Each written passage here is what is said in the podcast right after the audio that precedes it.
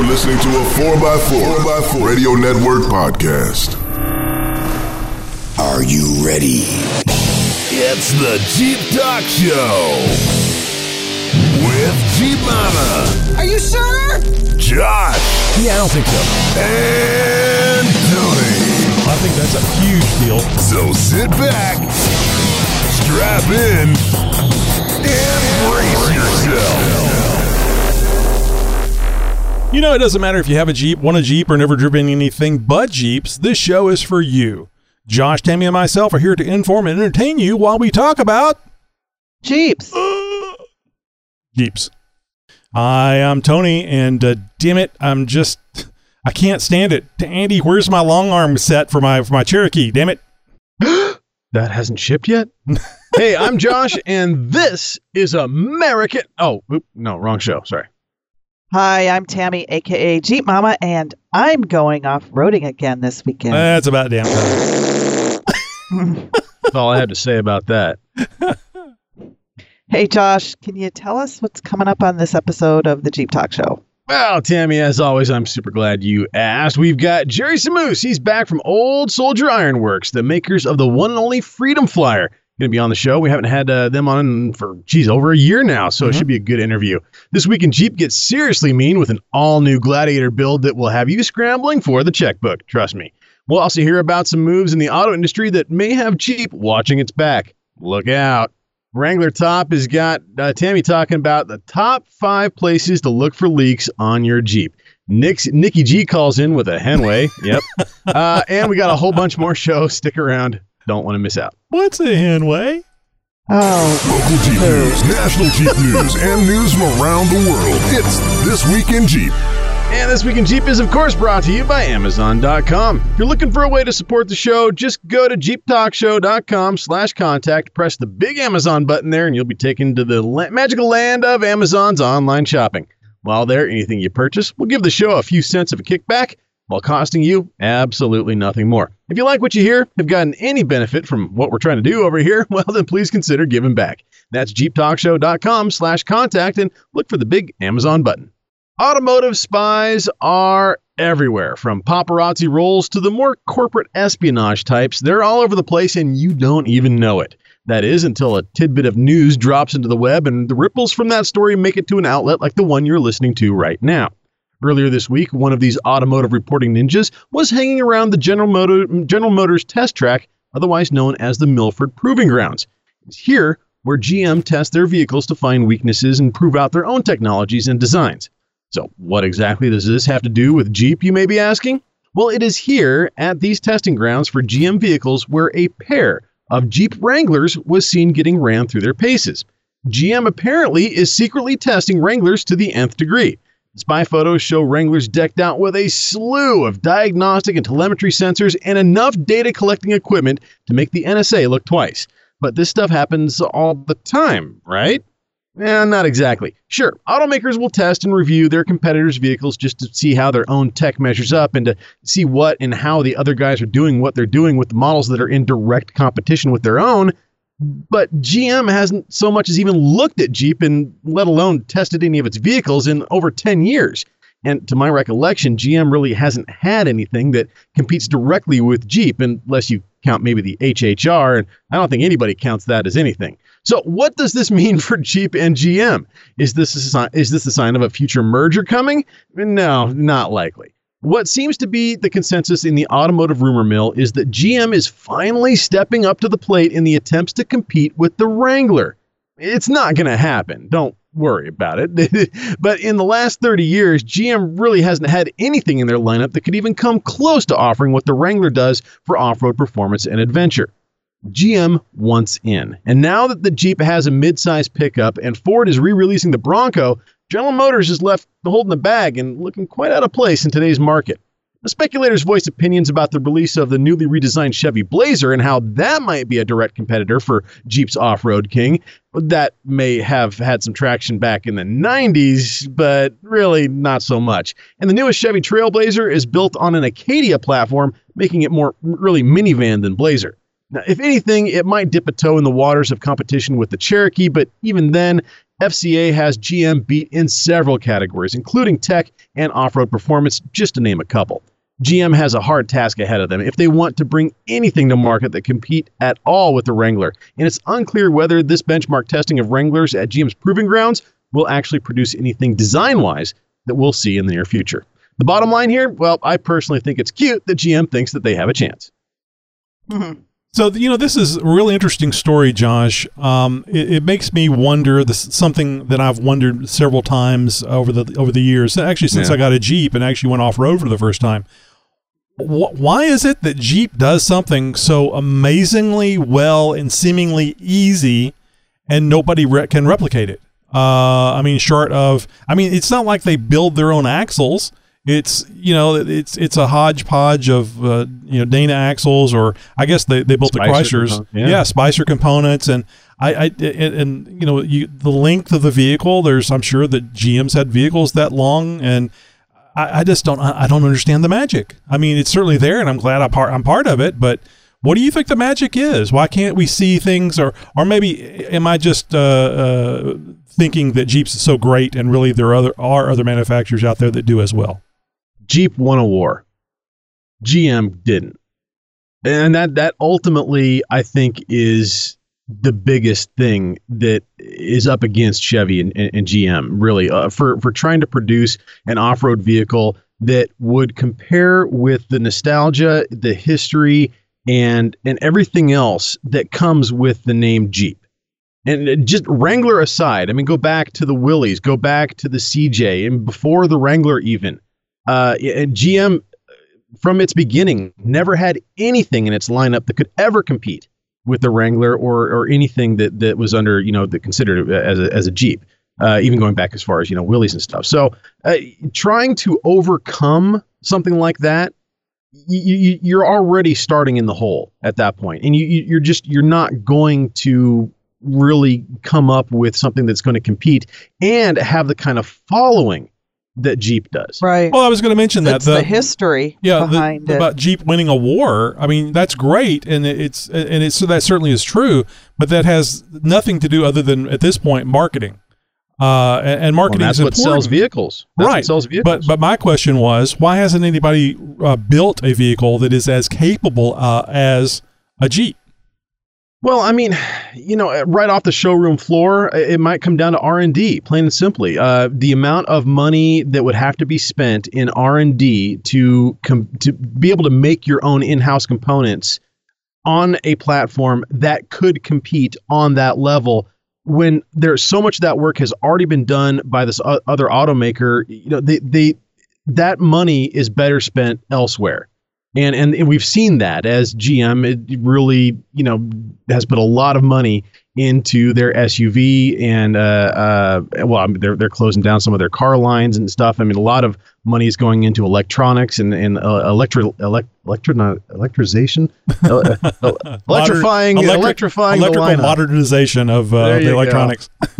so and that that's really And- where a lot of the money is is now shifting towards and it's almost really too late really so but I can see this that. is interesting this is interesting that they're they're maybe kind of picking that that back up picking it off off the back burner and seeing if this is something that GM can actually accomplish And I, I don't think it's um, necessarily even just the off road part of it. I think it's just the the unique look of the Jeep, the seven slot grill, the you know the topless hard top thing. I mean, I think it's all a bunch of different factors that go into a Jeep because there's a lot of people out there that don't even take the Jeep off road. right. now I will say that that GM does have one thing that that Jeep doesn't and uh and that's the Camaro. Yeah. Now, now, yes, Dodge does ram. You know, we've got that the Hellcat motor, and we're seeing that in the uh, the Grand Cherokees, and um, we're going to have a story about uh, a little bit more than uh, Hellcat motor coming up. But uh, anyways, uh, th- there's there's some direct competition there, but really, you know, GM, Ford, that's muscle car. That's not Yeah, off-road that's machine. true. And That's and Jeep is off-road machine. They're not muscle car. So you know, kind of stay in your lane, that sort of thing. I don't know. I, I wonder if they got a, a couple of nasty uh, calls and hangups from GM when they came out with the Hellcat. that's that's ours. Go away. Click. Hey, uh, real another uh, real quick thing here. Have you Yeah. guys heard about the possible Ford GM merger? N- No, that's actually news to me. That's kind of scary. It It is. is considering the the big three would go away, as it were. But Now I read this on the Inquirer, it- well, the modern day Inquirer, oh, Facebook. for F's so so who knows if it's true or not? But I actually saw a story, and it it, it appeared official. about uh, GM and Ford looking at doing a merger because of you know all the the uh, the costs involved in bringing up new vehicles. So it'll be really interesting. Uh, you know, you mentioned a, a Jeep uh, GM merger. You didn't think it had anything to do with that, and that's what triggered me in the remembering that story about Ford and GM. So we may be seeing more about that in the future. You know, I think I've seen uh, us- other stories from the same publication about Elvis being alive, but no, don't. Elvis is a Bigfoot. I was going to say, and you know, there's Bigfoot. He was riding Loch Ness monster.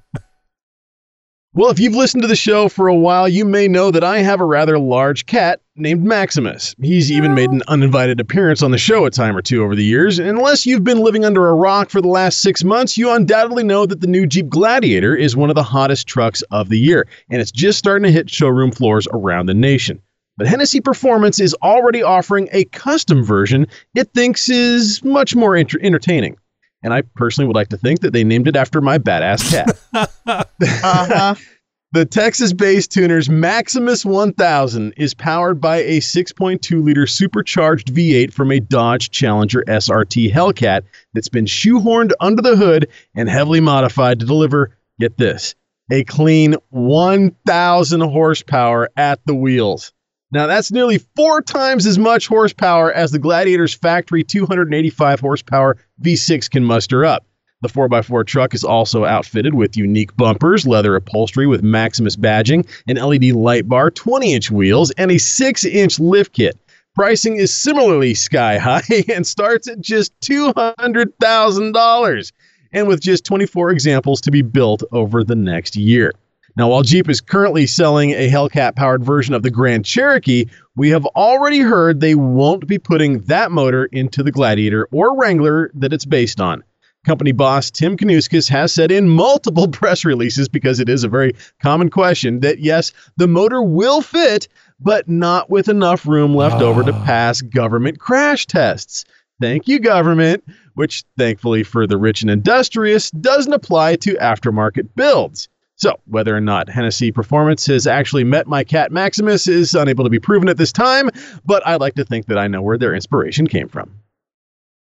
And I'm pretty sure that this uh, this vehicle doesn't have cats on it, uh, Josh. I think it's all straight No. pipe.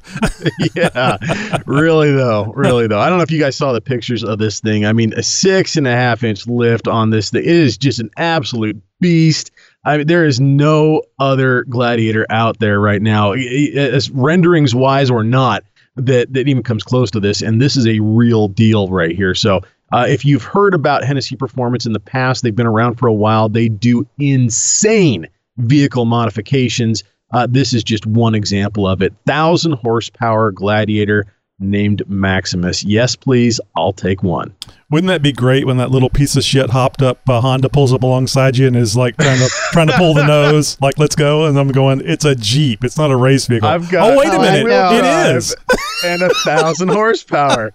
Bring it. They'd enjoy the show, so it'd be all right.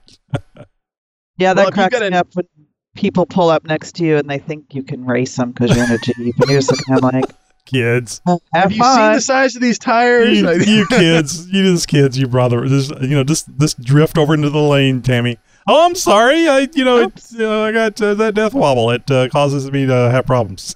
I run All right, over start, your mirror. start rolling, rolling up on their wheel. Well, if you got a response to any one of our stories or a news tip that we need to know about, be sure to let us know by phone or by email. Just head over to jeeptalkshow.com slash contact and find out how to reach out to us. And coming up a little bit later in the show, Old Soldier Ironworks is back, and Jerry is here to talk about their amazing Jeep-specific flag system. Oh, and uh, coming up in Tech Talk, you know, this is the great news because we're anybody looking for uh, to buy a Jeep out there.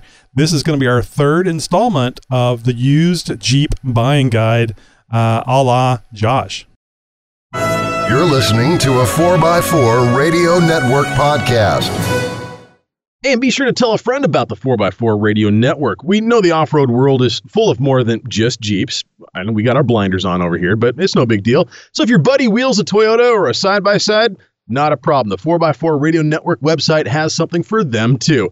Tell them to visit the 4x4radionetwork.com. That's 4x4radionetwork.com, all one word.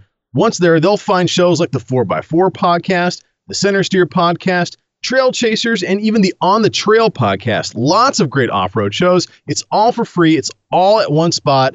Go to 4x4radionetwork.com today. We'll see you there. Shut up and listen.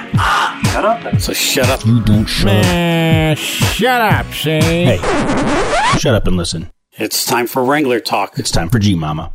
So I I talk a lot about keeping my Jeep clean and how important it is to keep your Jeep clean and you know, sometimes Tony gives me a little grief because, you know, Jeeps are supposed to be dirty and I just like to say, Tony, you're wrong. Jeeps are not supposed to be dirty because they can be dirty for a little bit, but you need to keep them clean. And one example, and I was talking to a friend on Facebook Messenger, and I was so excited because I get to say I was right. This person, and Tony, you're wrong. Um, this person was like, "Oh, see, I don't, I don't get the magic, magic button sounds." Um, this person was telling me, and I, I, I want to say, does this ma- the transmission coils? Is that they have to go in and change something, and I will go check it here in a minute, um, because they did not clean the mud off of um, their vehicle, and the rust started building up underneath the mud. They didn't see it, and now they have to do it. If they would have just kept their Jeep clean, Is that it's the okay to. is that the ignition coils that you're talking about? Oh, uh, the coil packs, rather. I That, that's on the so. engine, uh, usually on the top of the engine. Um, That's a lot of mud. yeah. Right. well, Getting it up on top of the engine, that's a lot of mud.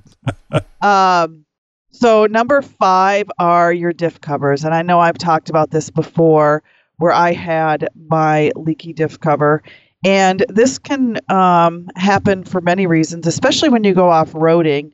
Um, sometimes you may, you know, hit some rocks, and those stock diff covers have that little lip, and it could pull the lip away from the housing unit.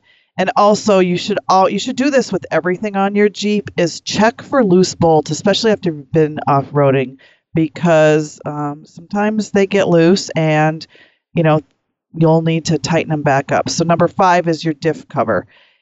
Number four are your brake lines, and a good idea when you're airing up is while you're airing up, you can inspect um, the brake lines and look for leaks around um, the tire area there while you're airing up. And, you know, you may not be able to clean your Jeep right away when you're done off roading. So when you get back home, you know, clean everything off and check, especially if you're lifted. Sometimes, you know, you may max flex out and, you know, it's going to pull on everything in their Jeep. So number four is brake lines. Number three, and this is something I've had a problem with myself, is the radiator, especially in the 2012 and up Wranglers, they're inherent for having radiator leaks. And the first place you should look is get in your engine and look for that white reservoir. And if you get a flashlight and look down in there, there's two lines on it. There's the maximum line and the minimum line. And obviously, you know, if it's below the minimum, you most likely have a leak. And to make sure that, you know, that you think it's a leak, get underneath the Jeep Wrangler. And I'll be doing a video here in about two weeks on the top five leaks. And I you'll see where you would look for the leak. It's typically on the driver's side when you're underneath the Jeep. You can see the fluid like starting to dry up under there and mine was purple. I used the purple fluid and it starts to look pinkish uh, or uh, barney purple i guess you would call it color and you can see that buildup in there. And then actually um, when we took out the radiator that was leaking you can see it all over the radiator just this colored buildup. Um, number two is your steering stabilizer And especially if you have the stock steering stabilizer, it hangs below um, the drag link, right? Yes. Um, and that is like one of the lower points on your Jeep.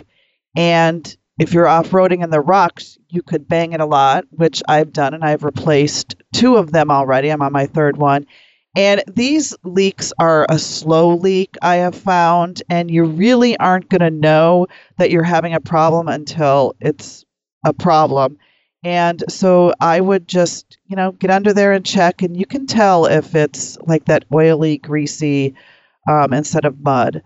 Um, and then the number one place to look for leaks is underneath your Jeep, especially if you've added a lift and bigger tires. It's going to be your front drive shaft. That started happening to me after I lifted my Jeep. And if you look under your Jeep and your Jeep is clean, you can see right above where the front drive shaft is, you're going to see like oil, grease splatter. And that's when you know it's time to replace that front drive shaft for an aftermarket. And then once you get an aftermarket um, front drive shaft, I got one from Tom Woods. Those are greasable. The stock ones are not. So at least when you get the aftermarket one, you can keep re-greasing it and you should be fine. So those were my top five places to look for leaks on your Jeep Wrangler. And if anyone out there has um, any stories to share with these places, we'd love to hear from you. Um, just go over to www.jeeptalkshow.com slash contact us. So, Tammy, I don't like jumping in. I often do, but I don't like jumping in uh, while you're going through your lists or what uh, your topics oh, are. you can always do that. Yeah, but I, I, I, I kind of like Only to if let you're going to be nice. like are clean. Uh, I, I kind of like uh, letting you uh, be able to deliver your stuff, but I just wanted to mention something uh, on the radiator, the overflow bottle that you were talking about, that uh, white thing you were talking about. Mm-hmm. Um, my understanding is, and I think this is uh, just through observation, not anything I've read, because you know reading a manual is just beneath uh, the the male ego. Um, I, th- I believe what happens is is that as uh, you pressure uh, builds, uh, it has to release that uh, pressure from the radiator, and it goes to the overflow bottle. And then whenever uh, the pressure is uh, goes back down, temperature goes back down, it'll actually siphon some of that uh, coolant from the radiator uh, Right. from the overflow back into the radiator. But evaporation does occur. And there are those instances whenever it overflows the overflow bottle because the, the pressure and everything has gotten higher than normal. So it's possible for the reservoir uh, to go down to the to the minimum without there being a radiator leak. I mean, the whole system is a leak. It's it's basically designed Right. as a leak. So this is one of those things that you have to check uh, periodically and uh, uh, and fill it back up. Now, Josh may have a different idea about this, but I say the radiator, the whole cooling system is going to balance itself out. So I just fill the damn thing up and let the radiator system uh, ba- balance itself out.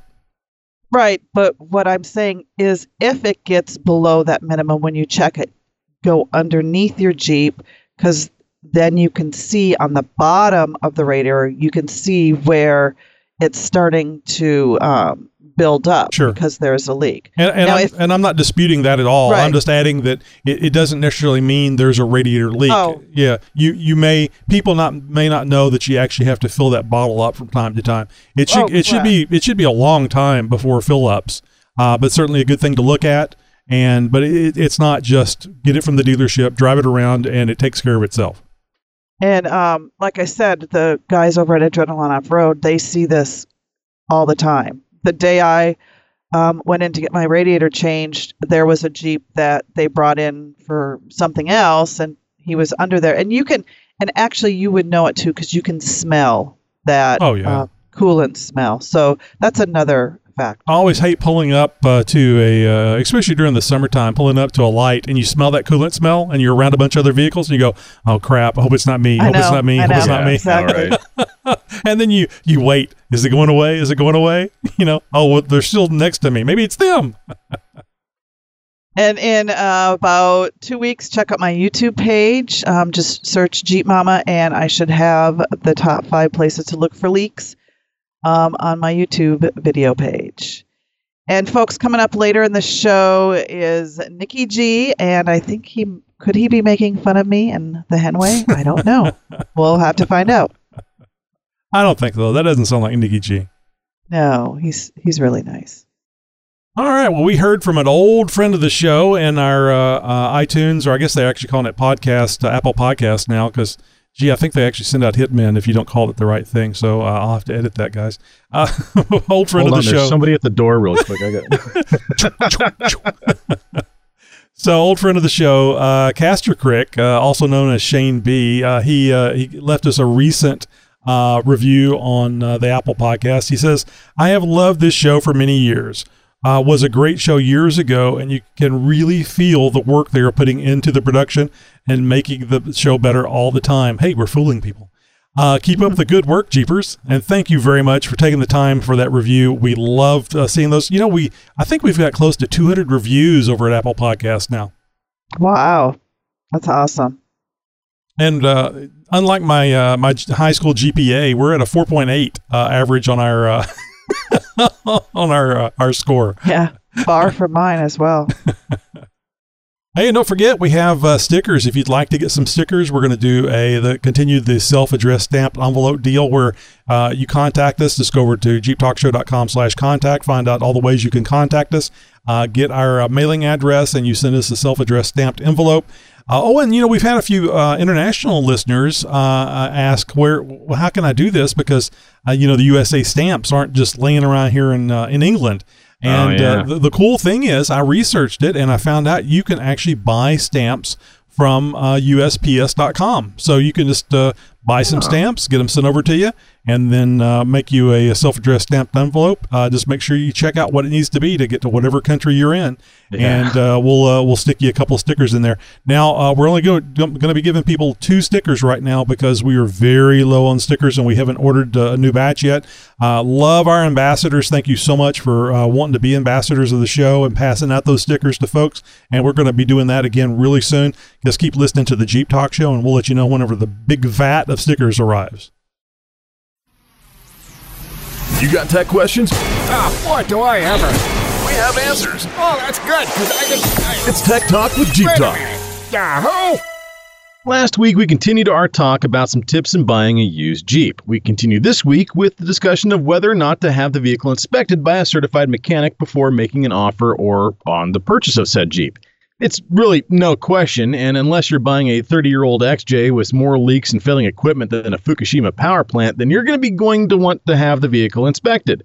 Look, if it's just a rig you plan on trailering up to the trails to beat up, then skip all this advice as it really doesn't pertain to that kind of a used Jeep purchase. Now, that being said, there's still no harm in a good inspection, even if you're savvy enough to do it yourself. But if you're buying a daily driver, a rig that you plan on owning and making your own over the course of the next several years, traveling with your family and all that sort of stuff, then a small investment in the cost of having the vehicle inspection done is simply peace of mind. It's also added assurance that the vehicle you're buying is not only worth the price, but will be reliable too. So it's less of a question of whether or not to do it and more a question of who is going to do it. Like most people, you undoubtedly know somebody who has a lot of tools and is mechanically inclined. Or maybe you know somebody who knows somebody who might know somebody who knows somebody who knows somebody, et cetera, et cetera. Just skip it. Unless they own their own shop, I'd say have an unbiased, qualified tech take a look. So why not just have your buddy do it? Well, buddies get easily distracted by conversation or beer. You know, be willing to fudge the severity of something in the hopes of getting you a better price. You know, imagine how awkward it's going to be when that backfires. So skip the homie hookup and have a qualified shop do the inspection. And at this point, you really only have two options either take the Jeep to the mechanic or have the mechanic come to the Jeep. Well, the most important thing here is getting a qualified inspection. Each method has its advantages and its disadvantages. A mobile inspection is fast and it's convenient for sure. The inspector comes to you or the seller's home or workplace, even, performs the inspection on site, and prints out a report on the spot. Inspectors also photograph any damage, taking shots of the vehicle from different angles and highlighting the stuff that didn't quite make it to the pics in the ad. Inspections done by your local mechanic or the service department of a dealership, however, that sells Jeeps, maybe for instance, are performed with more specialized equipment. For example, the inspector can pull the car, vehicle, Jeep up on a lift and examine the underside for damage, fluid leaks, and other irregularities a lot easier than a guy in a parking lot or a driveway certainly can. And sure, Jeeps are easy to get under and look at and stuff, but well, you get the drift. It's just not the same, especially if it's raining. Now, a dealership technician may also know the vehicles a lot better and be able to spot things that may be overlooked by another mechanic. That's not to say the dealership is the end all be all of used vehicle inspections, far from it. I'd actually trust the little shop that has all those badass Jeeps parked in front of it, or that one place that always seems to be building off road rigs more than the dealership because they may understand aftermarket parts better. And if the Jeep you're looking at has a bunch of aftermarket work done to it already, well, it may be nice having somebody with a deeper understanding of the equipment on the Jeep versus somebody who may just have a better understanding of the Jeep itself. Now, this is going to be up to you and something that may only be understood after a conversation or a meet and greet with the guys at the shop or the dealership. Either way, let's not throw a dart at the dartboard here. You're going to be wanting to do some homework and have a few conversations with these people. Who knows? Maybe after it's all over, you're going to be the guy who knows a guy. Either way. I told you last week that we'll be getting into the whole wide world of buying a Jeep online, and this is going to be a topic that we cover in quite some detail. So I want to make sure that we have enough time to fully cover this very common aspect of buying a used Jeep. So stay tuned till next week when we wrap all this up. You know, it's kind of a crapshoot when you're buying a used vehicle, and I, I know that's the point of uh, doing this whole thing. Um, but uh, I guess if you if you're not willing to work on your your own stuff and take the risk that it, it may not be the exact uh, thing that you want, that that's why you go to a dealership and you get that nice shiny warranty. But good lord, you pay a lot of money for it. Um, Mm. So, and, and I guess one of the other things you have to watch out for. I know I've mentioned this before. Whenever I went to check out the uh, 2001 uh, TJ that my daughter was interested in buying, I missed a lot of stuff. And it's not like I don't know Jeeps, that drivetrain, or uh, even TJs because I've uh, we've had a 2003 TJ for like seven years now, and I've done a lot of work on it. Uh, it's just being in a different environment, and um, it just it feels awkward. You're not comfortable, and even though you may not feel like you're under pressure, you you kind of are, and you miss things.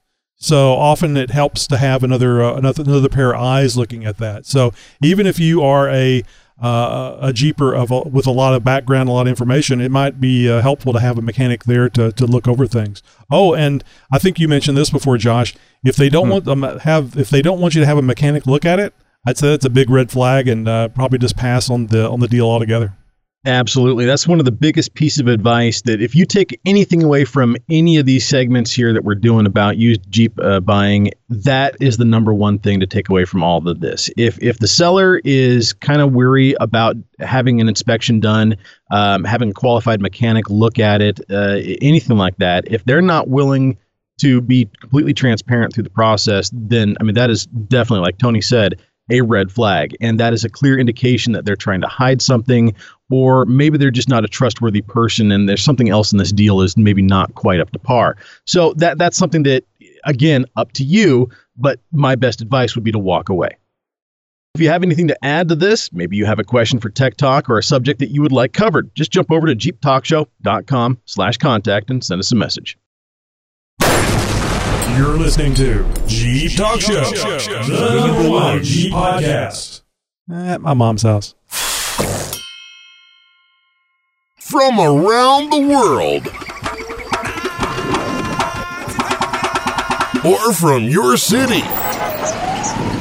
And sometimes just down the street. Howdy, neighbor. It's the Jeep Talk Show interview. Mighty ho, boys and girls, we're back for another Jeep Talk Show interview. Uh, tonight we are go- having a, a past alumni of uh, our interview speaking. Uh, we have uh, Jerry Samus with Old Soldier Ironworks, and Jerry has a, a really cool, neat idea, uh, as you may remember way back from episode 328, uh, of how to uh, fix a flag holder to your vehicle. This isn't the standard two inch receiver deal. It's it's a little different and uh, makes things a little nicer. I think at least that's what we learned the the last time we spoke with Jerry. Jerry, thank you very much for being back with us tonight. Thank you for having me for the second time too. That's right. Yay. Yeah, totally appreciate it. So uh, before we get into the uh, the flag holder thing, Uh, I just want to make sure everybody knows that they can go over to oldsoldierironworks.com. And, you know, uh, our, our listeners love going over and uh, maybe doing a little shopping while they're, while they're listening to the interview. So we'll keep that in Well, mind. thank you. I appreciate that. Yeah. so again, that's oldsoldierironworks.com. Just use the, the standard spelling for that. Uh, and of course, we'll have it in our show notes for those uh, folks listening to it later. So, uh, Jerry, now uh, remind the folks how you came up with this idea. Well, we had just bought our Jeep. Um, I wasn't in any Jeep clubs. Um, we had a big Jeep club guru uh, as our friend that was leading us through the process of buying a Jeep for the wife. Um, she always wanted one. Um, so I didn't have any preconceived notions about anything in the Jeep world or any limitations in my brain. Uh, I didn't know how it was done, so I couldn't make a mistake and get locked into that concept Right. then the wife said, "Hey, I want to be able to uh, get to the back, to get to the coolers and everything else in the back of the Jeep. I want to fly a flag." Um, and uh, we got a flag event coming up, and the last one I went to, she went to one when I was doing something else. She said a bunch of flags came off during the parade, and it's got to be stronger than PVC. You got blacksmithing skills. Go out in the backyard and knock it out. So yeah, she didn't ask for much. She said, basically, make me a flagpole to allow me to open the back door. I'm like, oh lord. So Challenge I, uh, accepted. yeah, right. Jer- I mean, Jerry, I, I did do a you lot of. did you have to sleep in the Jeep until you, you figured this thing out? Is, was that part of the deal? It was sort of like that. I was at work and I would look at the back end of Jeeps, um, trying to figure out where I could put this thing. And I went, no, I can't put it on the hinge, can't put it over here. I, I got really frustrated and I, I kind of yelled out in the middle, confused my boss, and went, I wish I could just grab that stupid tire. And I went, oh, I can grab that tire. I'm going to make a metal hand that'll grab that tire that a flagpole can be attached to. And boom, snap. I drew it in like five minutes. And the next weekend, I made two in the backyard. And the design hasn't changed at all, but maybe 5%. Percent Mhm. It's just gotten sleeker and, and, you know, better looking. But uh, uh, we still have the two originals. So, yeah. Now, Jerry, I'm not a lawyer, and I, I certainly don't want to pretend to be well, one for you, but I, I'm pretty sure that if you get a divorce, she's going to get the company since it was all her idea, and, and you've you put this out publicly now. So uh, I, I, I guess you're just screwed. You're going to be really nice to her to make sure she doesn't take your uh, your whole idea company away from you. If mama ain't happy, ain't nobody happy. That's This right. fact Yeah. of life. So obviously, you I'm go. well trained. So obviously, people are, are people are saying, "Oh, well, that's a great idea putting putting on the tire because that means you can actually open and close uh, the tailgate with the tire swing, or, or, or if it's still attached to the uh, to the tailgate, uh, I don't have to take my my flag attachment off before I can get to the back of my Jeep." But they're going to say, "But Jerry, how do you know what size tire that I that I have?" It doesn't matter what size tire you have. It only matters if you have like one of those little Twinkie Toyota tires. then we got to know about it. Otherwise, the, every single Freedom Flyer that's been produced from the very first one, the bottom foot extends and has multiple holes inside the on an inside uh, pipe that goes inside the main body, Mhm. and those extensions will fit anything from a stock tire all the way up to a 42. All of them will do that. Now, if you have a Twinkie tire, you know, we can work with that. We just have to know we, we have shorter feet that can take up two more inches, make it smaller, down to 30 inches. And if you have something like, um, we did a, uh, we did a Model T recently that had a 28, and we just had to know. And we, you know, I have a forge. I'm not afraid to use it. We just custom made the guy one. So, you know, it, uh, we can fit anything you can imagine, but the standard unit will do stock to 42. So, how many of these have you sold? I would since the last time we talked. Have you? Are you guys doing a pretty good job? well, the last the last time you we talked, we'd sold maybe 150, 200 units. We have crested just crested a thousand units. And Yay! two weeks ago. Yay! So Yeah, yeah, awesome. It's kind of cool. Thousand flags on the road, making Uh, you know, people that don't like Right. America cry. Yeah, there you So that's a good thing. So have you had to make every single one of these? I That's have a lot. made a bunch of them. Great Uh-huh. majority of them I've made in the backyard. and I've gotten really good at it. I mean, you do 800 of anything, you get pretty good at it.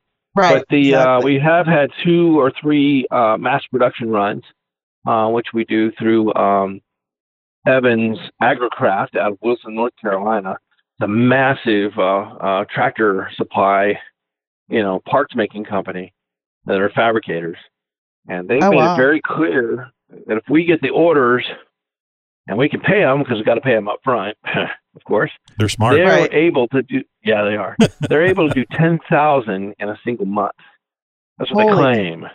wow. Yeah, yeah. Bring it on. Bring it on, world. We can handle it. Let's let's see if they can do that, people. Now it Um, seems like there's yeah. it seems like there's so many uh, uh, businesses out there. Oh, and real quick, I wanted to mention so this this tire Hmm. uh, tire mounted flag holder.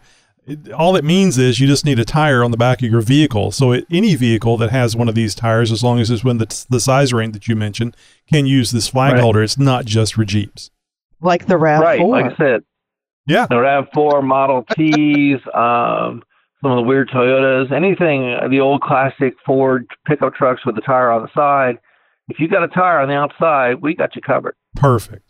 So uh, I was Yeah. I was curious. Uh, some people like flying their flags, and they, they they like flying more than one. Do you have the Right. ability to do more than one flag with this uh, with with your flag holder? let's say your patriotism is just too awesome for one flag, and you just got to get out there and, and do some military unit flags or back to blue flags or combinations of the three. Um, what you do is um, basically we have bracket systems called the double and triple thread. And they're add-on kits. So if you buy an original Freedom Flyer and then later on you decide you want to fly two or three flags, then um, you simply uh, order one of these things and add it to the existing Freedom Flyer, the set of brackets, and uh, literally you can go up to two and three flags simultaneously. Um, and they're they're kind of neat because the the the main flag, if you go with a triple, for example, stays you know it's in the middle, but the other two fan out on either side. Has kind of a neat Japanese samurai look to it. Um, water, the flags kind of look like wings. It's if you go to Freedom Flyer on Facebook, you can see these pictures that our fans are sending in of these amazing shots of the double and the triple. They become very popular, especially amongst the military. Now, last time we talked, um, there was a secret that we couldn't talk about, but can we share share that secret now? It's been a long time. Yes. Yes, last time we spoke, uh, we were in negotiations with, um, we were in negotiations Shark Tank. And so we were under a gag order. I'm with sorry, them you, you kind of your audio kind of dropped out there. Uh, tell us, uh, w- you were in negotiations with who again? Okay, last time we spoke, I was in, we were in negotiations with Shark Tank. Wow. Um, we we were in the final round. We were down to like ten uh, companies, um, and they were all over us. They called us, in fact, uh, and invited us and and put us right into the final round. Um, and we filled out all the paperwork. Good lord, fifty pages of paperwork. Wow. And um, then we had to shoot videos that were stress videos at like two in the morning, and that was wild. And then um, um, after all was said and done, they were like, "But you don't have mass production." And I'm, we were like, uh, "As of last week, update, uh, we just did 200 units through mass production." And they said, "Oh, too late. We already gave your slot to a girl with a cupcake on a stick." And we're like, Yeah, I'm sorry, you're talking about a, an actual cupcake, right? This isn't a euphemism. I have no idea what it was um, or what they chose, but um, they chose. I guess cupcakes on sticks are cheaper than Freedom Flyers, and so you don't have to commit to one, I suppose, as much. Unless they're really expensive cupcakes. I don't know, but she was very pretty, and you know, we're just old craggy soldiers, so I get it. yeah, I just looked. I just googled cupcake on a stick. It's cupcake on a stick. There you go. I mean, How- Seriously, how hard is that? You just shove a stick through the cupcake. Right. Wow. That, that beat us on Shark Tank, but that's fine. That's how they choose. It's their choices. It's their decisions. We're cool with it. We were honored just to be even chosen. Uh, Right. It's not like we had to go through some big process and go to a stadium and all that. They just, they literally called us and put us in the final round. So, th- but literally within six months of opening business, how cool is that? They obviously saw something in the product. Right.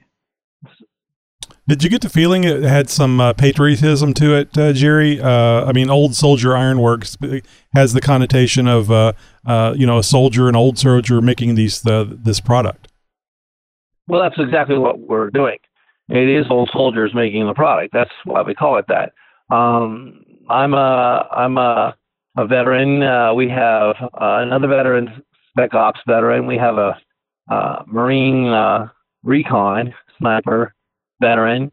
Um, we have veterans doing our welding. Um, most of us are uh, are um, disabled veterans. Uh, so you know, it is veterans, and we are uh, knocking. We do most of them by hand. It, well, it's just a cost thing. It's a lot cheaper for me to make them by hand. Sure. Um, and as long as I can keep up with the internet orders, I do make them by hand. But and I've gotten really good at it, so I can make them pretty quick. But uh, if we get like a dealership order where they order 100 or 200 units, then we go mass production, and we just call Evans and give them the money, and they roll them out. So, um, and they do a really, really good job. But uh, yeah, that's because of the dealership orders we've recently received. We've been able to uh, really stretch in the mass production runs. So uh, we don't want to scare anybody off with uh, Jerry making each one of these by hand. Like if you're uh, a Jeep group, uh, maybe you have a parade coming up and you want to fly a bunch of flags on the back of a bunch of Jeeps.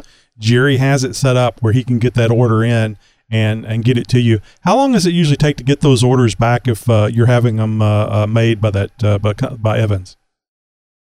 Well, you got to order a minimum of 50 to have them made by Evans. Uh-huh. So, you know, if if that's the case, it's usually like two weeks.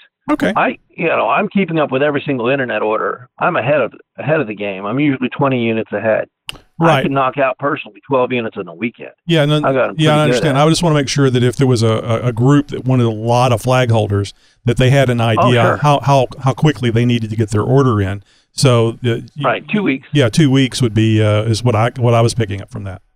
And I'm looking at the pictures right now online, and um, I see like some of the the holders are not just black; they're different colors.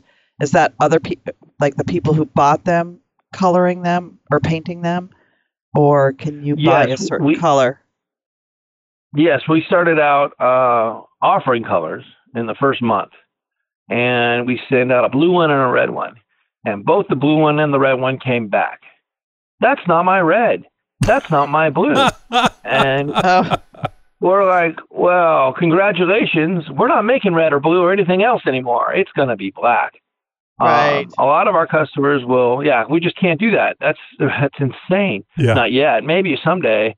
But they're wanting laser matching paint job stuff, and it's I can't do it. But what our customers do is they get a, a black Freedom Flyer because they're they're done in a uh, in Rust-Oleum black, which has got a uh, a primer to it, which which fits chemically with almost any uh, any any kind of paint. Um, so they they get this the black one and they hit it with a uh, with a primer, a white one. Then they go to Napa, and Napa goes out there with their laser and zaps their Jeep's paint job and matches it. And then Napa can put car paint in a spray can. Very cool. So it's a perfect match. Then they paint their their Freedom Flyers and they hit it with a clear coat, and they are done. Yeah, that's they the best way to do it. We, yeah, and we have um, we're expanding now. We've we've done a test market for uh, bed liner. Uh, we've started for charging twenty dollars more, and we're thinking of offering bedliner. We've done uh, the last Jeep event. We offered six of them, and they disappeared like in twenty minutes. So uh, we might continue doing that, and it's a black bed liner like in the back of a truck. and that's been very popular as well. Yeah, that's a good idea. I've been seeing a lot more people bedlining their whole Jeep. Um, Wow. Yeah. yeah, Well, it's easy to fix. If you scratch it, you just get a can of bedliner and go, and you're done. right, right. so, and So- it's pretty rugged stuff. So one thing we haven't spoken about is uh, do, do you have a recommended minimum and maximum flag size to, to actually uh, run on this? Well, the average flag is three by five, which is the size of the flag you have on your house, Mhm. which is pretty awesome. Um, but if you raise the flag and you put um, an eye hole bolt where down where the triangle is, you have to go online to see this. Then you can fly a five by eight, something gigantic like that, Mhm. which is just obscenely huge and fun. um, yeah, people do that now and then, and it just blows my mind. But we've seen people putting, you know, lawn uh, ornaments from Christmas on the Freedom Flyer. Literally, these giant snowmen. They're they're running Oh, down the. Freedom Flyer, That's a great. and, That, and that's they're lighting them up, and they're they're going down the road with giant, you know, snowmen and Santa Clauses and stuff like that on the back of their on their on their Freedom Flyer. Um, the Jeepers are amazingly creative people. Uh, we had one guy set up a lights display on the Talon part, which is what grabs the tire, and it's kind of triangular. And he he did it after um, um, Back to the Future. It was the uh, it was the oh what is the thing that the scientists made that makes time travel possible? The flux, The flux capacitor. Uh-huh. Yeah, he had lights display on the triangular part for the flux capacitor, and he had a back to the thing, it was awesome. Yeah. I So- could- That's I was trying to figure out how you would have a flux capacitor on the back of the vehicle, but now it makes sense because if you guys, It doesn't uh, matter yeah, if you guys go to where old the flux soldier, capacitor is. if you go to old soldier, uh, old soldier ironworks.com, you can look at see how this thing grips the tire and it kind of has the triangular uh, appearance, kind of like the flux capacitor does. So it'll it'll make a lot more sense to you guys if uh, if you head over there and look at some of their fi- uh, some of their pictures. And the time is time has gone by. We've seen a lot of things happen. We've seen people with flat tires, and they pull over and they switch their tires out and put the Fre- Freedom Flyer on a flat tire, and it grips it just as strong as if it was full. Well, that's important Um, because that you would think you have to put the flag away in the mount. You couldn't uh, you couldn't go any further with a flat tire. It's good to know that uh, you don't have to do that. You can just uh, put everything back on and continue down the road. Yeah, it's set up with a ratchet system that'll fit the thickness of any tire, including squishy flat ones. Um, it's it's it is a, a strong system. We have um, sent it to an independent engineering firm and got highway rated at 160 miles an hour, which is insane. um, yeah, we were I don't think any "What?" Jeep's going to go that fast. I know. And he said it's because of the engineering uh, that we did, because we used square stock, because it was the 14 gauge steel, uh, and because the inner pole is inside the outer pole. I mean, it's ridiculously over engineered. And that's the beauty of American manufacturing at its best. You know, we way over engineer it so you can just go nuts with it and still be good. Well, it's handmade too, Jerry. For the most part, uh, you you've made most of them, and and you're you don't want to have to do it twice, so you do it right the first time. I mean, that's the way I look at it. Well, we have a perfect rating. Uh, we've had no complaints whatsoever, except for one guy who couldn't get his flag to flutter. But then again, he was he had some sort of gigantic heavy Mariner flag and a, a rack on his vehicle, and there was no airflow. So once he removed the rack and put on a lighter flag, he was good. But until then, he was crying. Um, Well, you know, Jerry, if that's a chainmail flag, what are you going to do? Jerry, that's a that's a great product that you could have. You could actually uh, uh, attach fans to the uh, to the mount, There you and so go. your flag your flag would flutter. uh, they flutter just fine if you if it, it, we've gotten the science down. If you get one of the thinner uh, lighter flags, they'll flutter at like five Sure. miles an hour. yeah, And if you get the heavy Mariner flags, you can take them on the highway at you know 60, 85 miles an hour. They won't fray for six months. It just depends on the flag you use. oh, of course. Um, but the Freedom Flyer rocks. It does the job. It does it securely. It does it safely. It's reliable. Oh, you guys haven't realized. Not only can you open the back door, but you can tow a trailer while flying your flag at the same time because that Oh, yes. Yes, I haul steel and fly a flag. It is awesome. That's great. You can uh, show your uh, team spirit or patriotism uh, no matter what you're doing uh, in your in your vehicle. Right. Hey Jerry, and I want you to be completely honest. If you didn't get any kind of calls or any kind of response from the last time you were on the Jeep Talk show, uh, please say so. But uh, did, what happened after that first interview? Did you did anybody say, "Hey, I heard you on the Jeep Talk show"? Yes, we did. We had we had several, people go on to uh, Freedom Flyer on Facebook. We get a lot of responses, uh, a lot of feedback from our customers. We adapt to them and such, and a lot of them. We had quite a few responses. Hey, we heard you on that on that show, and you know, being a On startup that Jeep company, thing. yeah, on that Jeep show, and uh, it really it, it was a shot in the arm. We we got like anywhere from ten to fifteen orders that very next month, which for us at the beginning when you're Oh starting yeah. for orders, no one knows who you, who you are. It's, it's huge. Um, so that was that was good. And you guys left us a really awesome review, by the way. Appreciate that. Yeah, no, but no see, my problem. problem with you is this: none of you guys have ordered a Freedom Flyer yet, and Yeah, I you are so missing out. I'm throwing the gauntlet down. There you. I'm telling you, one of you gets it. The rest of you will lose your mind, and you'll want one too. Um, Jeep uh, event, the uh, Go Topless Day at Carolina Beach, two weeks ago. For example, we had one gal from the Mud Bunnies, um, great uh, girl Jeep group. She bought one. Within an hour, we sold eight to those girls. They did an entire photo shoot by the end of the uh, event all the girls all over the jeeps hanging off the poles and it, it was just amazing the thing is is once you see it in person it is not even close to the pictures when you see it in person it blows your mind for example we had a uh, uh, an army major in texas order one online he said he was him and han and he looked at the product he didn't know he figured he'd pull the trigger and see what happened and he bought one and he called me up. Are you sure this thing is good? And I'm like, dude, you're going to lose your mind. You're going to go gaga. You're going to go absolutely ape's not crazy over this thing. He goes, I don't think so. I'm a military, you know, officer. I don't do things like that. Oh, you're gonna you're gonna go gaga. I don't do gaga. Sure you don't. He goes, How do you mm-hmm. know I'm gonna go gaga? I said, Because I have one on my Jeep and you don't. and when you do, you're gonna lose your mind. Well, sure enough, three days later, Horizon Mail, he puts it on his Jeep and he is all over our sites going, Oh my God, oh my God, this is so amazing. And now he's leading, you know, rucksack marches all over the post with a Jeep with a double Freedom Flyer on it.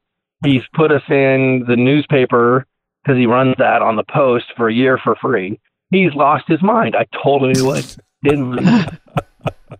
Uh, reminds me And of the Bill Bill the and Ted reminds me of the Bill uh, Bill and Ted's Excellent Adventure, except instead of guitar playing, it's uh, uh, flag mounts, Jerry. You're you're bringing Right. peace and tranquility to the world through your uh, your your flag mounts. Now, no, we haven't mentioned. I forgot we mentioned this last time, but and I, I forget. Hmm. We need to let let everybody know that maybe they're they're not going to the site yet because they're concerned about this being too expensive. How much are these things? Just for, for the single uh, flag holder. Single flag holder is 200 bucks. It's like buying a bicycle. Once you own one, you won't need another one ever again. Uh, except for you might want doubles and triples. Well, that, that was add-ons. going to be my next question. So the add-ons, if you wanted to add a second flag mount to it, how much is that? And then uh, the third one. Well, it gets cheaper. So once you do the initial outlay of the 200 bucks and you go, I need to be more patriotic. I've got to have two flags. I'm just, uh, you know, a patriotic lunatic and I got to have more. Well, then you, you cough up another $80 and you get the brackets, another flagpole, uh, all the parts, of course, including down to the carabiners.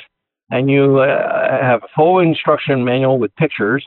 Some people need pictures and then you uh, you hook this thing up, get it going, and it's again uh, if it's rated at 160 miles an hour, a double doesn't matter, and so you fly this thing, and then you go, huh, my patriotism is too awesome for just two flags. I need a third one in the middle. I just got to do it. So all you to buy is an extra pole. That's it, 45 bucks, and you got a triple. Jerry, Now some people. Go ahead. Jerry, as I often like to do, uh, I like to come up, uh, give our, our guests million dollar ideas. I'm thinking of something, Lord. something Don't, called don't, don't listen to him. something called the Peacock, and that way, like for fifteen hundred dollars, you can run like ten flags. I've You know, given I, I I've given you a great bracket for that. idea and the name of it, Jerry. This is this is gold. I, I could make I could make a bracket for that. I really could. Seriously, it just popped in my head like that. Thing is, is that the wind drag would be Oh, I know. insane. I know. It'd be like it'd be like driving a Jeep. Well, uh, driving two jeeps connected together, the triple Yeah. is awesome. I mean, it works on a highway, but you lose a lot of, a lot of mileage as it is. But if you extend it, because you can extend these flag poles so the jeep flies above your vehicle. I mean, Oh. the, the oh. flag flies above your vehicle. nice. The bottom of the flag clears the top of the vehicle by three inches. So if you have a triple, it's it's clearing the top of the vehicle in fully extended mode by three inches on the side and on the top and everything else. If you did the peacock, and it's quite a drag at that point, you did the peacock. I can't even imagine, but I could. Somebody's gonna call you up.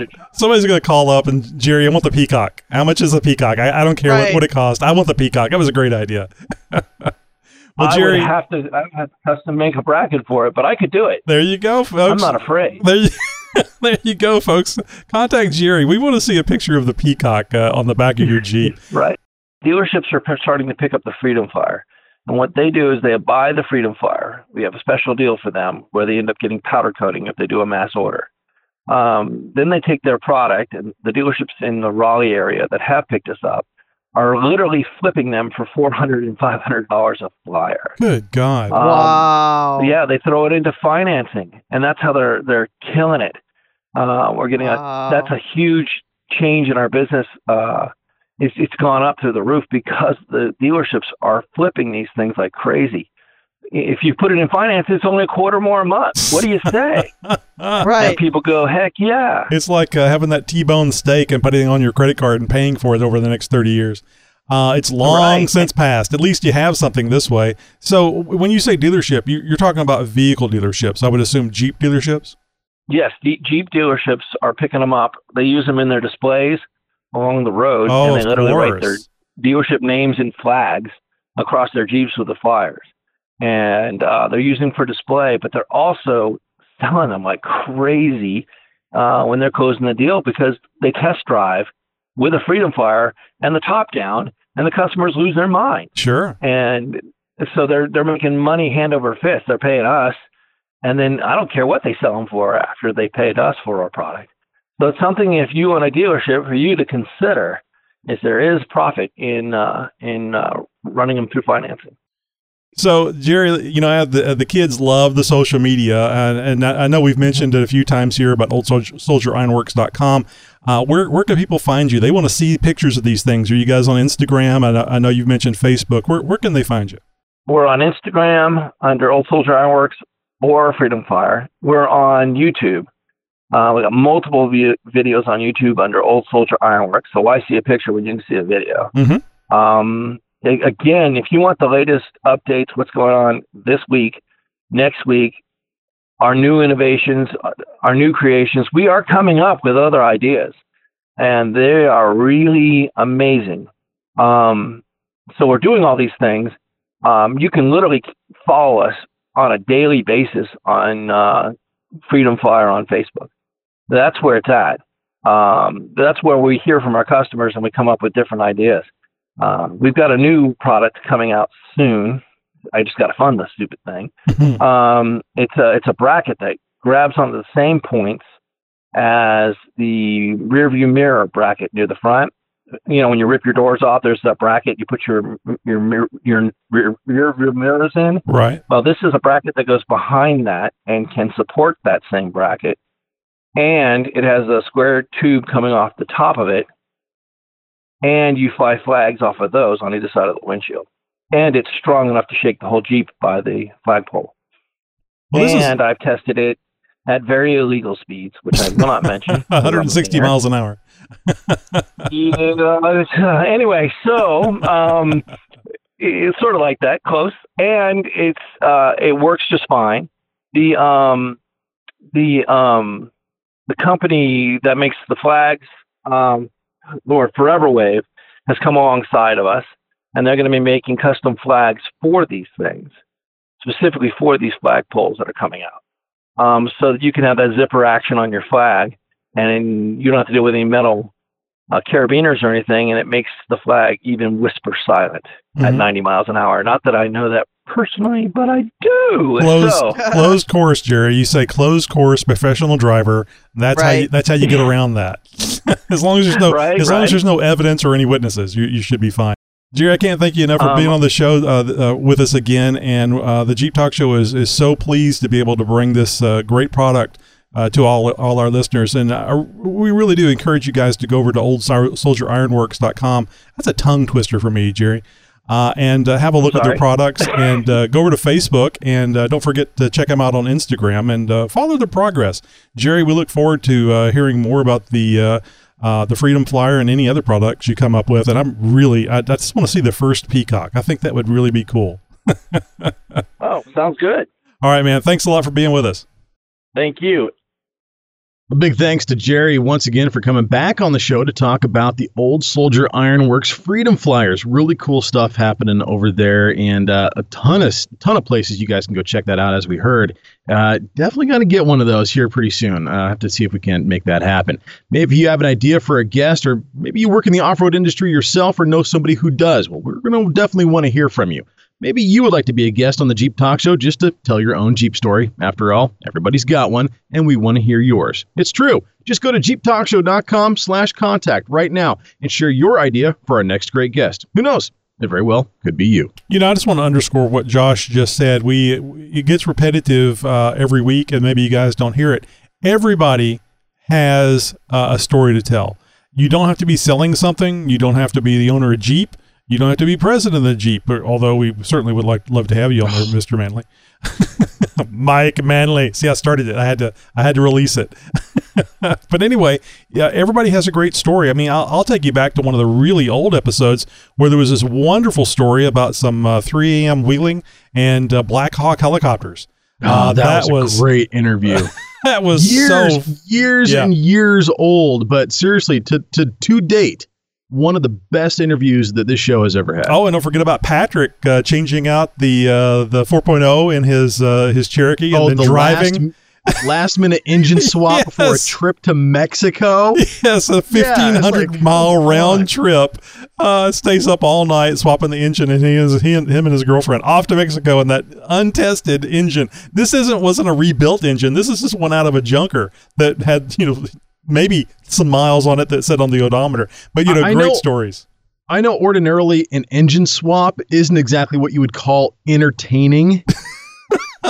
but it really and, and it, it's not the engine swap itself that was so entertaining it's all the peripherals around this story and everything that Yeah. came to be because of and due to this engine swap and everything else I mean, it- this is why we say everybody has a jeep story whether you're aware of yours or not you it's just it may just take a phone call talking with us and and pretty soon an hour has gone by and and you've got one hell of a jeep story on tape.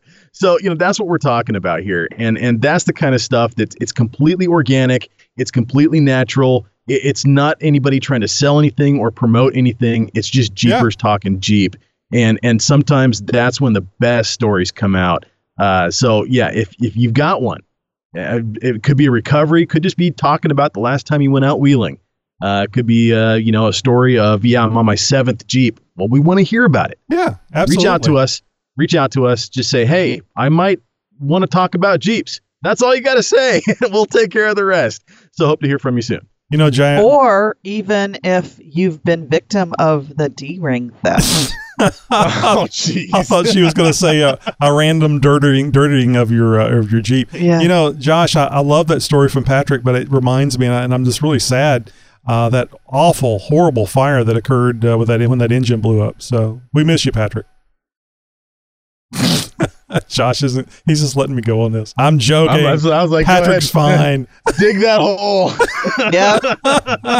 Zip my mouth shut. You know, I thought this was like going to be a Viagra ad when I first started reading this, but uh, coming up next week, Alex from Be More Corny, that's with a C, home of handcrafted, custom painted cornhole and I can't say cornhole without laughing. Tailgating uh, games, perfect for camping and Jeep shows. So hopefully he'll still be on. uh, Hopefully he won't listen to this episode. jeez From the mind of Nikki G. Henley, Hey, this is Nikki G, and uh, it happened again. I was out on the trails, not paying attention, hit a big rock, and it mangled my tie rods. But my Jeep's all right. I mean, it mangled a tie rod pretty bad. It doesn't turn to the left; it only turns to the right, so it's all right now. But you know, three rights makes makes a left. You know, and, and uh, I believe I used that joke one time before, if I remember correctly. Meatloaf does make a tasty sandwich. All right, boys and girls, I'll uh, chat you later. You have a good one. I, Bye. th- I thought he was going. I thought he was going for two tied tubes or something. You know, getting his tubes up in a tied up in a knot. now he's a safe jeeper. And he only makes right-handed turns. Well, always better go right than left. I say. Turn left, Dale. Turn left. I can't. Hey guys, Mike here with Overland Archie in New Jersey. Thanks for announcing our trail cleanup last weekend. We had a great turnout. And I'm thinking about upgrades for airing up my tires off the trail.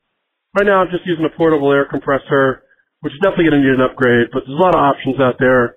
CO2 tank for quick fills, onboard air for convenience. Not really sure, wanted to get your opinion. Tammy, I'd love to know what you're using. Josh, anything technical that I should be aware of would be great. And Tony, I, I don't know, you, you drive a red Jeep. I'm not sure what to expect from you. Anyway, Uh. keep up the good work, guys, and I'll talk to you later. I love me some Overland Archie. He's actually got a YouTube channel up and coming, got some uh, content releasing all the time, and we're talking about an event that they were putting on, uh, or he was involved with, rather, uh, last week. So uh, glad to hear from you, Mike.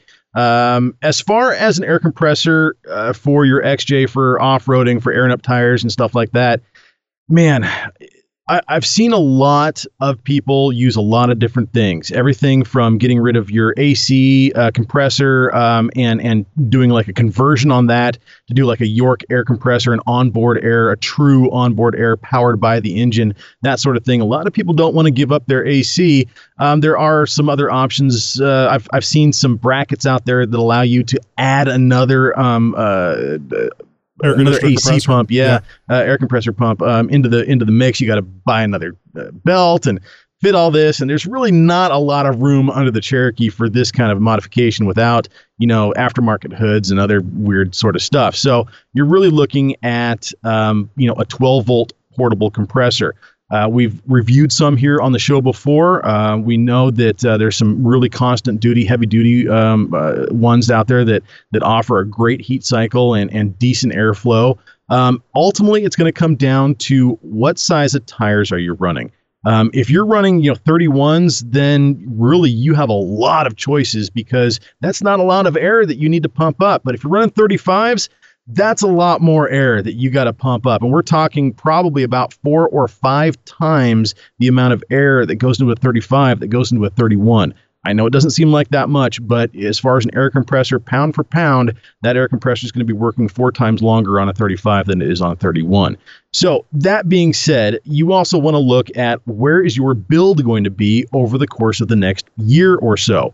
Uh, if you're planning on doing a major lift kit change and going from 31s to 33s or 35s or something like that here in the coming year, well, the air compressor that you buy today might not work out for you here in the next, you know, eight or 10 months as your vehicle build increases and your tire size increases.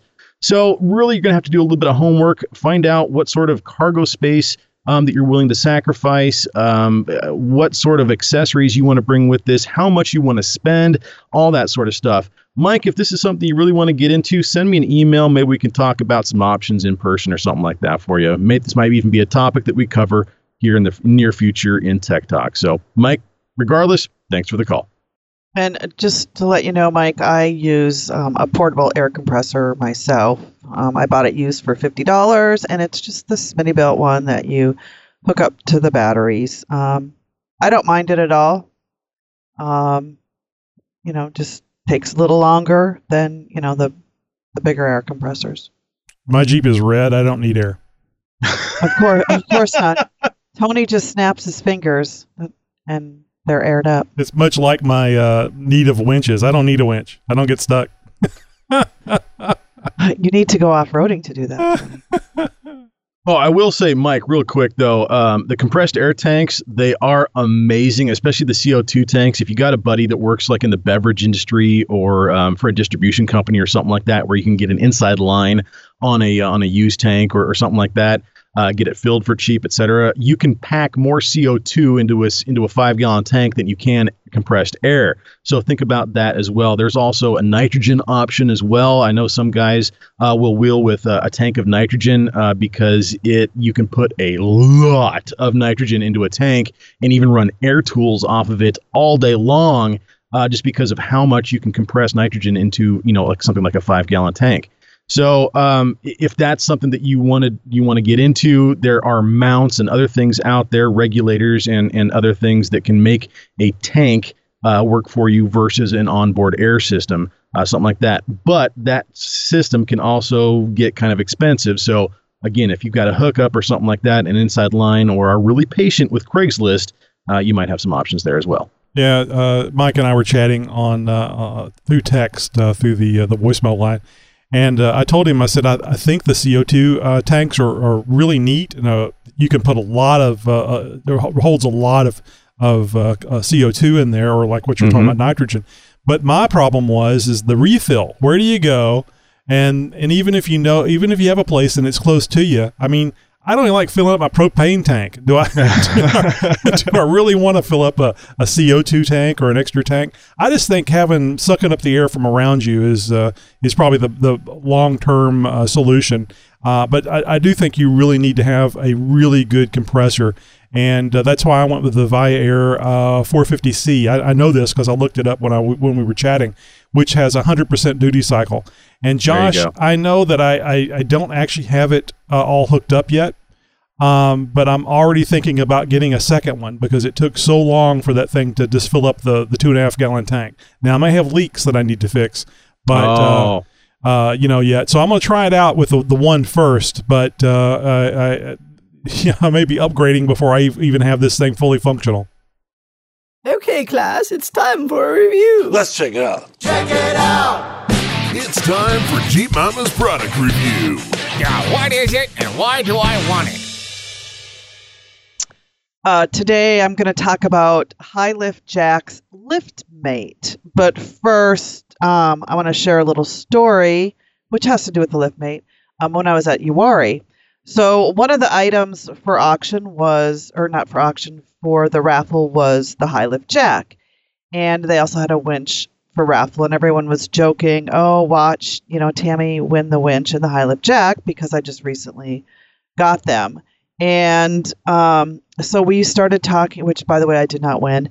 Um, so we started talking about the high lift jack, and I was explaining to Brian from Route One Six that um, I'm doing this video on how to safely use your high lift jack, and which I have completed, and High Lift Jack has approved, which will be airing shortly. Um, and I was going to do the top five accessories that you need to have when you have a high lift jack. And one of the accessories that High Lift sent me was the Lift Mate. And as I'm talking to Brian with Route 16, and I actually told him not to share this story with anyone else because it's really embarrassing to me. But I finally decided, you know what? I'm just going to tell the story. So sorry. I'm um, and I'm going to tell the story before, and I can't remember who else was standing there. If it was Willie w- Wagon Willie or if it was Nikki G, but they also heard the story and they started laughing.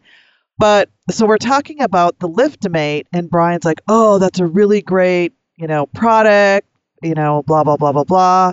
And I'm like, I just don't get it. I don't get how it works. And he's looking at me. They all are looking at me like, "What are you talking about?" And they say you just hook it to the wheel and you know hook the other end to the high lift jack. I'm like no i get that part but when you hook it to the wheel and you lift it up how do you take the tire off without the jeep falling? So they all started laughing at me. Because i don't know if listening out there if you know what the lift mate is it has two hooks with some straps that would hold the wheel up and then another device that would hook into the high lift jack. So the high lift lift mate is lifting it lifts directly from the wheel or if you have plastic bumpers or the tube bumpers, um, you can use this too. And what it's meant to do is lift up the vehicle if you need to just lift up off of a rock or if you need to lift up out of a hole to put more rocks under there so you can get out. It's not meant to change a tire. Um, anyway, this, yeah, I know. Um, you have to see it to really understand um, how stupid I was when I was imagining. Well, that was that was my joke, Tammy. I actually asked them, "How do you change the tire by lifting the the tire up like that? How do you get it off?" And you have to have it. and when I first saw when I first saw that, that's what I thought. You know, like, well, Yep. that's silly. How you gonna change the tire with that thing? I know. well, anyway, so um, I will be. It's a really great idea, especially um, if you have lifted your Jeep and you do not have good lift points on the front or rear bumpers because they're still the plastic bumpers. Because you really should not use the high lift jack on the plastic. And or if you have those round um, like chrome bumpers or like myself, I have the rock sliders and I want to lift up there. Um, the LiftMate helps with that. It has a lift lift capacity of 5,000 pounds. They have the rubber coated hooks to protect the wheels, and the rubber pad protects um, the tire and the wheels as well. And many trucks and SUVs have larger tires and lift kits that re- require extensive lifting um, ability from the bumper jack. And this lift mate is designed to operate in a manner that will allow the vehicle wheel to be lifted directly from the wheel, greatly reducing the amount of travel up the jack bar needs to lift a wheel in an adequate and safe, um, safe height. And you can also listen to episode 382 for the interview with High Lift Jack and links to buy the lift mate. And the price is averaging about $38. So that's episode 382 where we spoke to High Lift Jack. And keep stay tuned to my actually you can go over to my YouTube channel and or, um, it's Jeep Mama. Click on the subscribe button, and right next to the subscribe button is a little bell. If you click on that, you will be notified when my new videos are released, and I will have more on the high lift jack and the lift mate there. Cool stuff, Tammy. Yeah, we uh, have a review for a, a must-have item. We- This is definitely one of those that you want to add to that uh, to that recovery kit, the High Lift Lift Mate, and uh, we got a link in episode 138. Or I'm sorry, uh, three three. Let me go 382. Getting all this Dexic and everything Just, here. I know Uh, exactly. But yeah, we got links uh, to for, you- for you to get one of your very own uh, in the show notes for episode 382. So just pop over to our website, find episode 382, and uh, and uh, you'll find the links to get a LiftMate for your very own. Do you have an idea for a product review? Just visit our contact page and let us know what you'd like to hear on our next product review. And coming up in a few minutes, we're going to hear a little bit about some events that are happening in your hometown and around the nation in Wheeling Ware.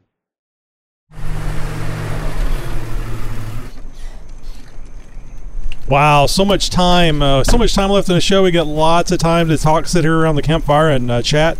So we, uh, you, oh, we got we got three minutes. Then go. Yeah, right. no, I really I don't got anything planned or going on. I've got some shows uh, that we going to uh, in my area here uh, later in uh, next month. Actually, uh, starting here in a couple few weeks. So um, yeah, not really nothing going on till then. Um, you guys heard that I got some gears. Uh, I still need to source a new carrier. Uh, I think I found w- the direction I'm going to go with that. Uh, found one for about half uh, what everybody else is selling them for. So I do some reviews, make sure that I'm not getting what I'm buying, you know, uh, that sort of thing. Uh, but and I'm just starting to save up for the actual gear install. So I, I know you were uh, you didn't know what the, the shipping cost was at the time. Did they did they screw you on the shipping? Did they bring it up to eighty bucks after uh, after they add shipping to it? No, no. Uh, in fact, I haven't pulled the trigger on that yet because uh, I haven't had the time to do my homework and, and search for reviews and stuff on that specific manufacturer. So I want to make sure that I'm not buying a, a you know a piece of pot metal that's just shaped like a Dana 30 carrier, uh, and that's going to break the first time out that I get you know put it through its paces. So um, I mean, if it comes down to it, I, I have no problem spending the money for the quality stuff if that's that's what it takes. Right. Um, I, I would rather you know save myself a little bit of money uh, if I can. I mean, I'm I'm a freaking miser. I'm gonna be the first Oh, one yeah. to to to to admit it that I hate parting with cash. Um, uh, so I mean, yes, I love buying Jeep parts. Don't get me wrong; it's kind of a weird catch twenty two, but um, but I hate forking out the cash, especially more than I need to or more than I have to. So if I can get a, a, a different carrier um, for less than what I could anywhere else, well, then I'm going to pursue that option, even if it takes me a little bit more footwork. So that, that's where I'm at. Hey, let me ask you a question. Uh, perhaps you've already thought about this and and uh, decided against it, but uh, I know we were we were chatting offline off the show, and uh, you mentioned that you have a um, um, um, um, um, JCR uh, weld 'em up kit uh, bumper, front bumper, winch bumper, and uh, Rear rear bumper. is it a rear? Okay, Yeah, it's a rear. I thought it was a front. I guess uh, I didn't look closely at the picture, but anyway, uh, what do you think about? Uh, I don't know what it uh, what it takes time wise or cost wise, but did you think about welding that up and then uh, perhaps selling it or taking what you have on uh, on your Jeep because you have a custom on, on the rear right now, don't you? Tony, I've got I've got so much crap that I could sell. no, seriously. I mean, I, I've I've got because I, I work on Jeeps more than I probably let you guys know, and I mean I, I've built dozens of Jeeps out out of this garage, and I've got tons of takeoff parts and tons of old lift kit parts. I've probably got two full Wrangler lift kits in my garage right now. All right. Um, well, I, I can't help you, you then. know, you gotta you gotta no. go out there and sell it. I mean, no, you're you're 100% correct. Y- yes, I, I could do that.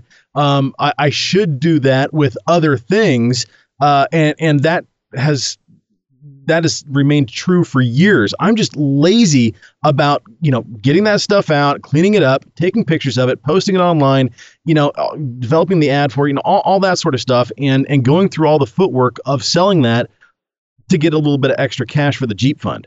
Um, so it's yeah, and, and I've always in the back of my head thinking, well, you know, maybe you know I'm going to come in, you know, uh, meet meet up with a guy, and, and he really needs a set of springs and can't afford Oh, it, yeah.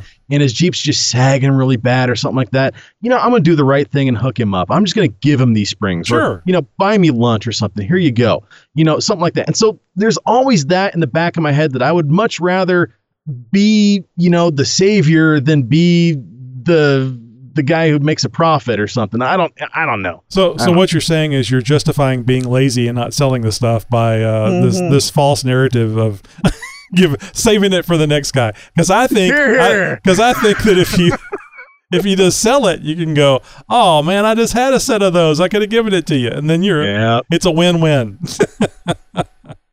I just want to see you out on the trails, especially with those new gears. I'm excited for you to get those gears in your Cherokee. I know that Oh, you, I know too. you've been in vehicles that had the gears changed, but Yeah. it's just so different whenever it's your your long time Jeep and you get the the the gearing in there and you press on that pedal and you go, holy crap, this thing wants to go. So it's yeah, it's well, of especially with with all the mods that I've done to the engine and the exhaust and the head and everything else. I, th- this this is going to be like the the the final piece of the pie. You know, the final piece of the puzzle. Uh, a lot of uh, people but the- a lot of people skip it uh, they don't do I they don't know. the regearing it's years. expensive uh, and it's it's a wonderful thing to do it's why I the main reason I, I haven't done this up until now has been cost, and it was just I mean uh, the perfect storm of events that just the cards laid down perfectly, uh, and I was able to take advantage of of uh, a situation that I otherwise wouldn't have been able to take advantage of, uh, and and get you know one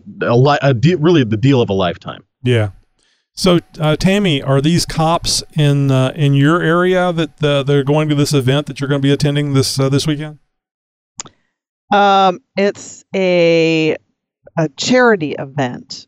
Um, crawling for cops, crawling for cops at Rausch Creek um, on Saturday, and the guy who's putting it on, yes, is just up this road from us. And what it is is the money's going towards um, victims or the families of police officers who have died in the line of duty. So it's a huge raffle they'll be putting on after the event.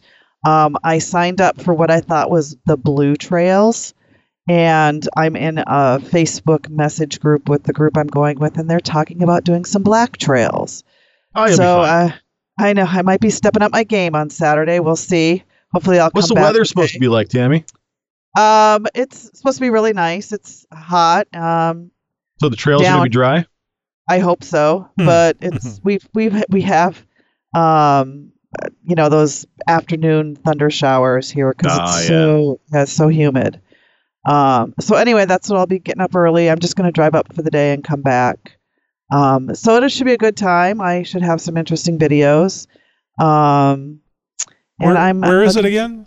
Rausch Creek. Okay. Uh, yeah, where I always go. And uh, back to earlier when I was talking about the mud, um, it was the transmission cooling lines deteriorated due to mud causing rust. Um, and I believe it was on an LJ. My Um, goodness. Well, I guess with all the, the the road salts and stuff that you guys have up there, it makes a difference. I would I've never heard of that uh, down here, but uh, a lot of difference in the climates.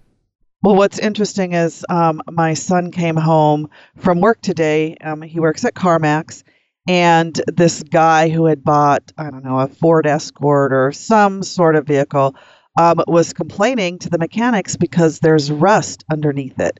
And they all basically were laughing at him, and they're like, What do you want us to do? And so they took like three or four other vehicles off the lot and they put them all up on the racks to show the guy, Look, this is what you get when you live in Maryland. You're gonna, you know, things are gonna rust. Yeah, they should have. Uh, they need to work a deal with Lennox or something where they can Right. uh, forward uh, forward it to them. Say, hey, yeah, here's a card. Go talk to these people. They'll take care of it for you.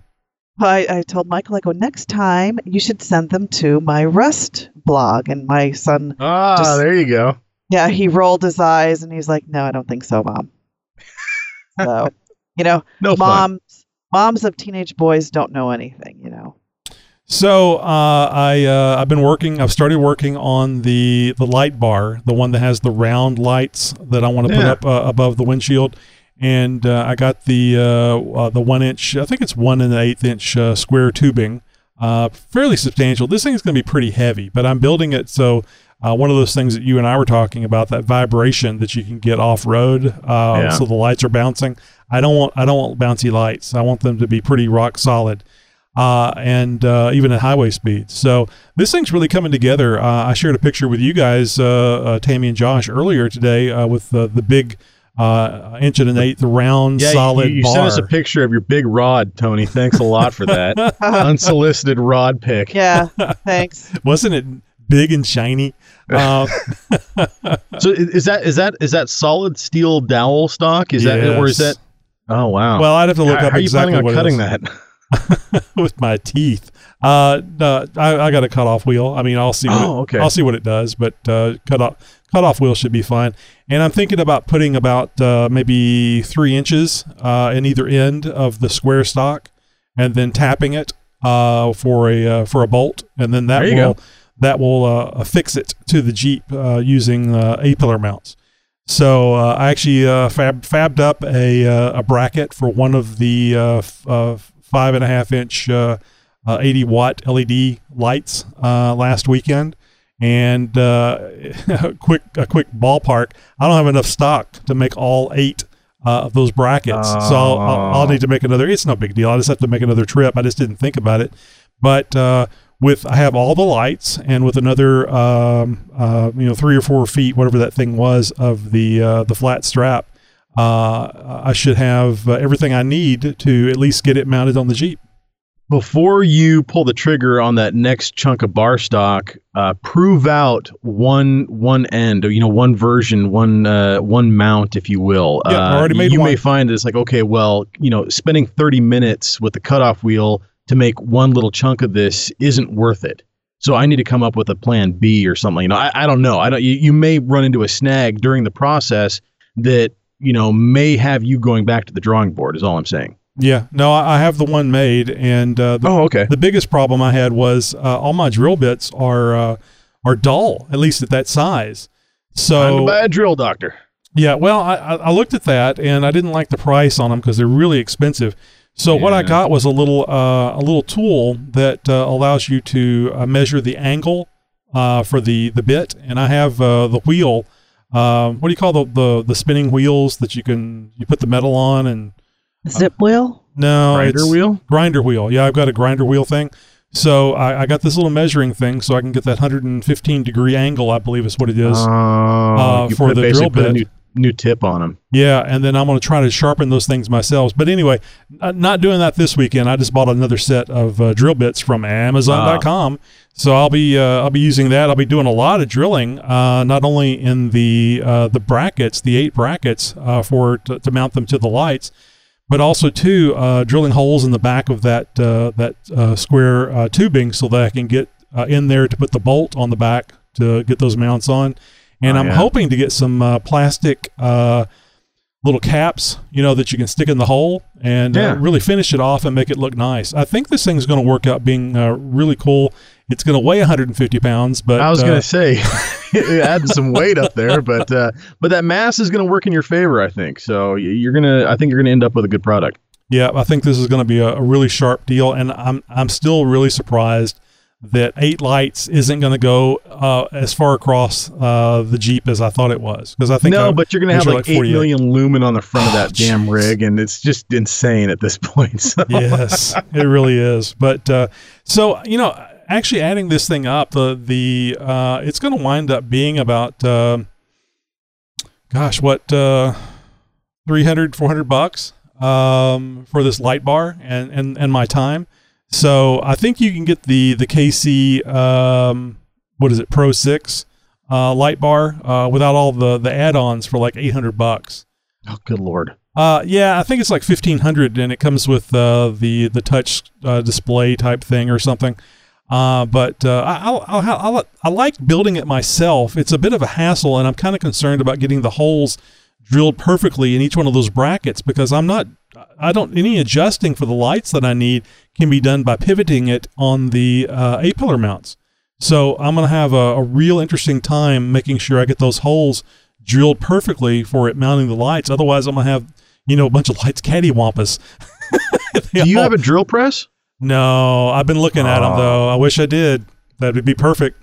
That I was gonna say that Build a little jig, you know, probably and- make your job a lot it would. easier. It would. That all the holes would be straight and in the same place. Yeah, Which, I don't know if it's important. Uh, you know, maybe want to uh, put some feelers out there. Uh, you know, hit somebody up. Maybe if you know somebody who does have a drill press, say like, "Hey, can I buy you some pizza and come over and use your garage for a couple of hours?" You, know, or something like uh, that. to be honest with you, I would have bought one last week when I was buying these bits. Uh, I don't have the room in the garage for it. So Yeah. your idea of going to someplace else, but uh, Josh, I'm lonely. I don't have any friends, so there's nobody I know that has a drill press. I, I'm I'm the same boat, man. it's like I, that's why I've been looking at drill presses for like the better part of a year. Oh. I can't. I it's, it's hard because I it's, yeah, it's going to be a you know several hundred dollar investment. I just don't want to pull the trigger on. Yeah, and you know, it, once you've used one, it's just like, oh, holy crap, I need one well, of I, things. I work at a machine shop, you know, so I've got access to a drill press. That's another reason why I haven't bought one in forever is because, well, if, if I ever really need to drill something, you know, deep and straight, um, you know, I've got access to a lathe or a drill press or, you know, whatever I need. Uh, so that's it's excuse to not buy one. oh, wouldn't a lathe be wonderful to have in the uh, yes. in the garage? that's how Uh, I We did have- my slip yoke eliminator. We have one at work, but I've never a lathe? used it. hmm Very nice. Very nice. Yeah, they, they are an impressive piece of machinery. you never have enough room or enough tools. You're here. We have CNC machine. We have it all. I could be making skid plates. Well, we want you to join in on the Campfire Side Chat. Go to jeeptalkshow.com slash contact and find out all the ways you can reach out to us and join in on the fun. Now let's get to some events from around the world and maybe in your neck of the woods. Don't forget to let us know about an event that you are planning or are volunteering with or uh, just are, have anything to do with. Just go to jeeptalkshow.com slash contact, click and fill out our Wheeling Where form. The information will come to us and we will get it out to the masses. An example of that, well, the second annual Landon's Jeep Jamboree. This information came to us this last week. It's happening June 22nd at the Columbia Speedway in Cayce, South Carolina. This is a uh, an event that is going to a good cause. You might want to go check out the details on this and see if you can't join in on, on that. The Inland Empire Four Wheelers is presenting the Big Bear Forest Fest happening June 15th through the 16th in Big Bear, California. For more information on these events and links and everything else you need to know about these events or others, visit the JeepTalkShow.com website for this episode. That's it for the show for this week, my fellow Jeeper. Until next week, be sure to subscribe so you don't miss out on our latest releases. And as always, thank you for listening to the world's most downloaded Jeep podcast. All right, quick question. Is a Jeep in the hand still worth more than two in the bush? I heard Jeeps like bushes. Is that, is that still a thing? Podcasting since 2010.